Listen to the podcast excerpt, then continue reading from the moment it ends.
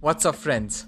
I'm Rajesh, and welcome to my podcast 5 Minutes Coach, a place where I help you become better communicator by learning new and fascinating words every day. In this podcast, we'll be learning three new interesting words that can make you intelligent, compassionate, and can even help you create long and lasting impression. So let's get started with our first word today. Our first word today is a rhapsodic. Rhapsodic is spelled as R H A P S O D I C. Rhapsodic means enthusiastic or ecstatic. You can use it in a sentence like The jingle used in the commercial is a rhapsodic celebration of love. Our second word today is credence. Credence is spelled as C R E D E N C E. Credence means belief in or acceptance of something as true.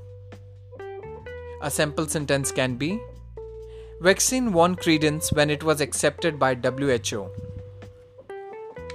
Our third and last word today is logy. Logy is spelled as L O G Y. Logy means dull and heavy in motion or thought, or in simple words, something that's sluggish in nature.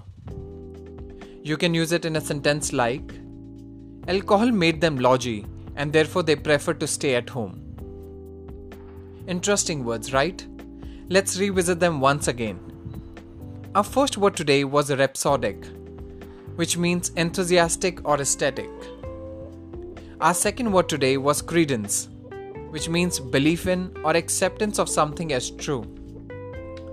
Our third and last word today was logy, which means dull and heavy in motion or thought, or in simple words, something that's sluggish in nature. I hope you'll use these words in your day to day conversation and would have surely added in your vocabulary bank. I look forward to see you tomorrow with new interesting words. Till then, take care.